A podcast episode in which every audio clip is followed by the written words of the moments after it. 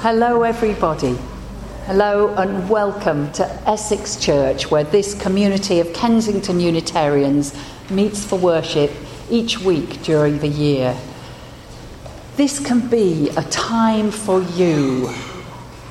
I have no idea what your needs are right now. Some of us are longing to be back in community again after a time of quietness where we've perhaps not been in touch with others.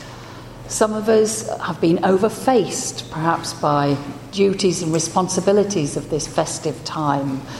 Other of us had joys that we want to bring and share. Whatever you bring this morning is fine. And whatever you make of this time we share together, it is for you. You in community with others. So, welcome, welcome one and all to our December the 30th service, which focuses on the coming new year and, and themes of the old and the new. So, some opening words from Kathleen McTigue. The 1st of January, it's another day dawning. The sun rising as the sun always rises. The earth moving in its rhythms with or without our calendars to name a certain day as the day of a new beginning, separating the old from the new. So it is. Everything is the same, bound into its history as we ourselves are bound. Yet we also stand at a threshold. The new year, something truly new, still unformed, leaving an incredible power in our hands. What shall we do with this great gift of time this year.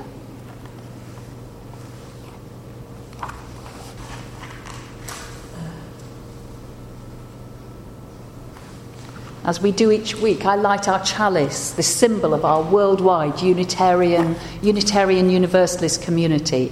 And today I light it in recognition of years both old and new, for that which has passed and that which is yet to come for people who have blessed this community by their presence in years gone by, and for those who will arrive in future years. This small flame symbolises our commitment to religious freedom the world over, and in the year ahead, may more people know that freedom for themselves. And I'm going to ask John now to read one of his poems about the new year. This year is my foundation. This year will be my making. This year I will attempt things not done before. This year I will really look at most of all, most of all the trees I pass. This year I will truly see every trowel of soil I turn. This year I will listen to nearly every bird I hear. This year I will attend to all, or, nearly all, that other people say to me. So far as I am able, I will attempt, truly feel, truly make a happier new year for myself and all I meet. Yes, this year, this unrepeatable year is my renewal.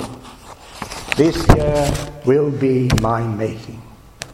This year I will attempt things not done before.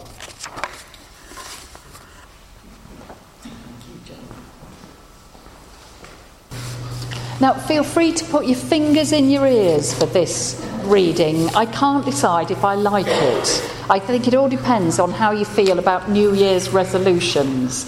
This is an extract from a book by MJ Ryan, and the book is called This Year I Will. Dot, dot, dot. How to finally change a habit, keep a resolution, or make a dream come true.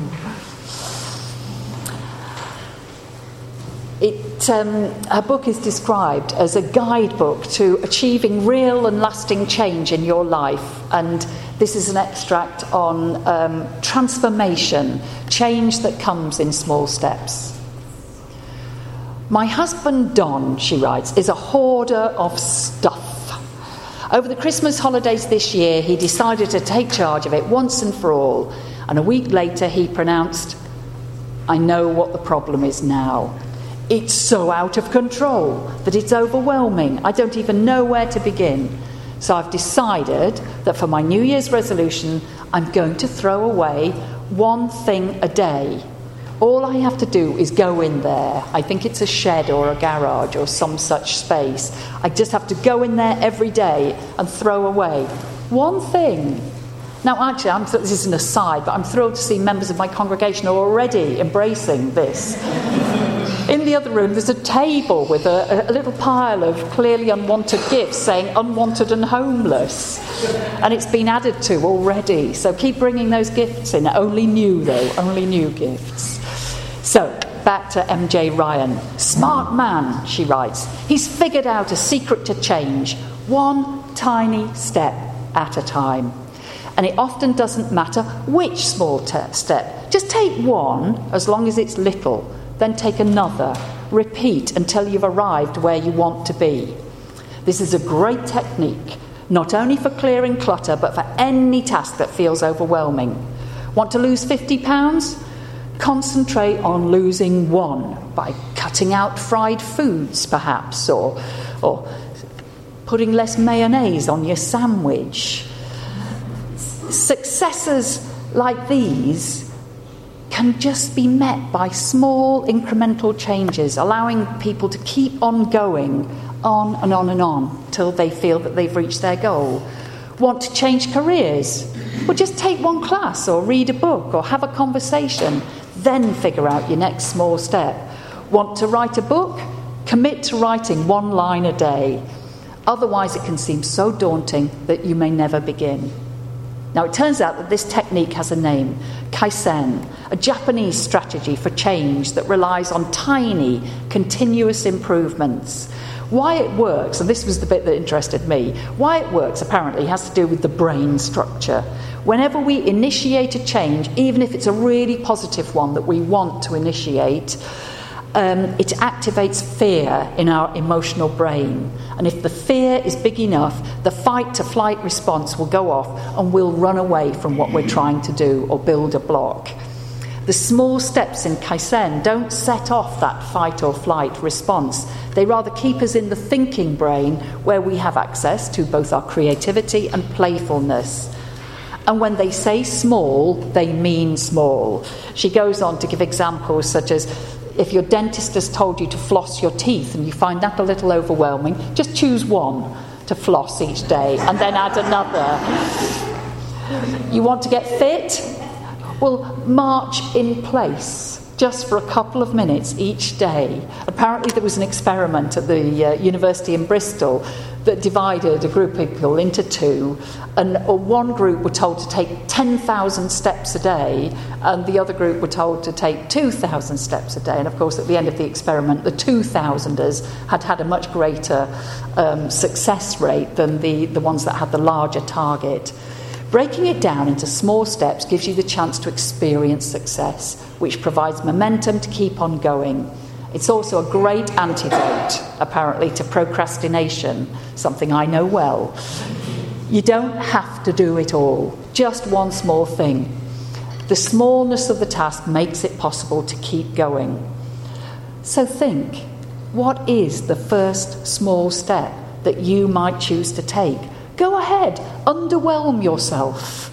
The success you create may give you the courage and the enthusiasm to persevere and maybe perhaps up the stakes. Once you've done step one, well, start flossing that second tooth.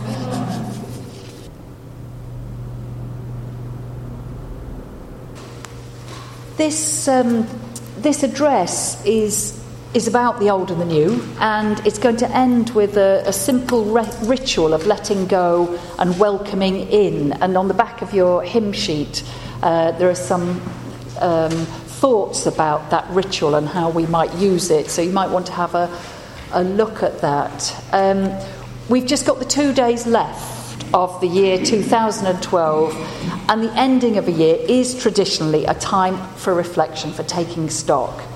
As I considered this theme and I thought of this community of ours here at Essex Church, I knew that some people, if asked, would have to describe this year of 2012 as the most difficult year of their lives, just as others would say it was perhaps their happiest, with most of us somewhere between the two. If it rains tomorrow, then 2012 will enter the record books as the wettest year in England since records began in, 2000, in 1910. But I wonder what stands out for you as you think back over this past year. And we religious liberals, well, we know that the choosing of de- December the 31st as the end of the year, well, that's an arbitrary choice, isn't it? If we consult other religious traditions, then we might prefer to recognise the pagan New Year at Samhain or Halloween as it's more popularly known, or the Jewish New Year of Rosh Hashanah may call to us with its notable traditions of seeking forgiveness for wrongs committed in the previous year the eating of honey and apple cakes to encourage sweetness in the year to come. Some of us are still connected to the academic year that begins in September when schools open once more after those long summer holidays, when adult education classes begin again. The truth is that we make all this up anyway. None of it matters, and yet, and yet. I think there is something to be gained from marking the days. Herb Gardner writes, You've got to own your days and name them, each one of them, every one of them, or else the years go right by and none of them belongs to you. So we may as well mark the end of the year and honour the passing of time. So we can use this end of year time to take stock, to reflect on that which has passed and that which is yet to come. But maybe it is worth remembering as well that we did make it up and that it matters both a great deal and not at all. In the book we heard an extract from earlier on, MJ Ryan's This Year I Will, the author quotes various studies that show how many of us make New Year resolutions and how many of us keep them. It's something like nearly 50% of people will make some kind of resolutions as the new year arrives, and around 8% of people say that they achieve them. That doesn't sound an unreasonable statistic to me, but, but then my, my whole approach to the changing of habits was shaped um, by a course I went on many years ago about addiction. Uh, it was run by followers of Bhagwan Shree Rajneesh, uh, later known as Osho. Now, Osho came to a pretty sad end, really, and it's a shame if that discredits his teaching, because they're often remarkable, his teachings about the human condi- condition. And you, you can still find quite a few of his articles online about oh, all sorts of issues. But this particular talk that we listened to um, started because a young man spoke about his shame at having set off on the spiritual path, but being a smoker, and, and the seeming impossibility for him of ever giving smoking up. And Bhagwan told the whole, turned the whole problem on its head. He laughed at the smoker's earnestness and, and he asked him if he thought that God or the universe cared at all whether he smoked or not. This addiction was completely inconsequential in the greater scheme of things. But what did matter was his attitude to the problem. He needed to turn his addiction, Bhagwan said, into a spiritual act, to make every cigarette he smoked into a conscious act of love and devotion. Because the problem with addictions, according to Bhagwan, was the same problem that we have with the whole of life that we humans, most of us anyway, conduct most of our lives in a half asleep state of well nigh total unawareness. We do things, we say things, we think things, we feel things without any reflection on what we're up to. The challenge with drinking or smoking or eating too much or being critical or fearful or lazy or messy or making mistakes, dot, dot, dot, dot, dot, Fill in here any aspect of your life that you disapprove of, or that you dislike, or that you would like to change. The problem with these issues is actually they're not to fight the issue or shun it or feel ashamed of it in any way because this merely perpetuates the problem that exists only within our own minds anyway or within the minds of those who are so anxious and unaware of their own problems that they decide to focus on your issues instead.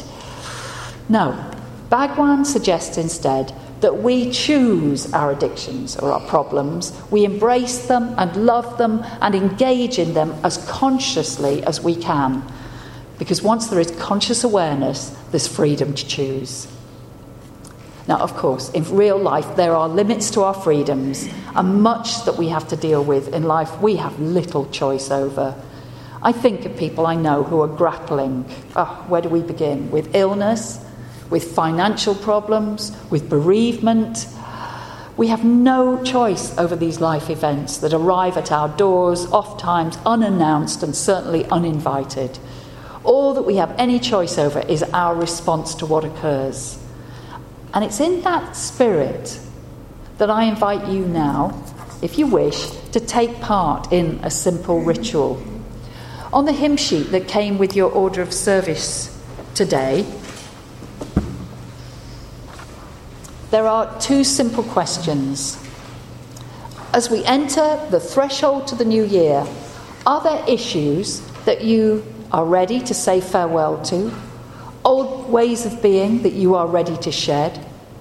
Necessary goodbyes to be said before you can perhaps move on?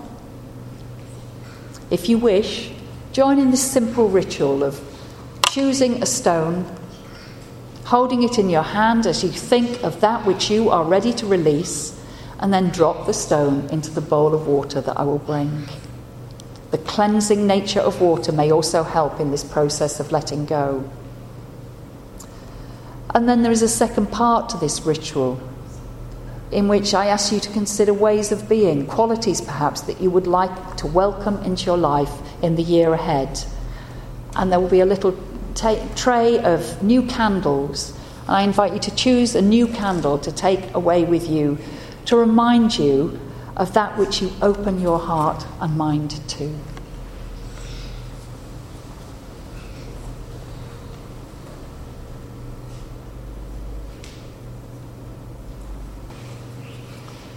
As you consider that which has passed in your lives, may it perhaps become the richest of composts that can bring nourishment to your soul. And may we honour all that has gone before for the lessons that it brings us. May we reflect wisely on the past and learn to let go and find ways to move on into the unknown future, treating each day anew.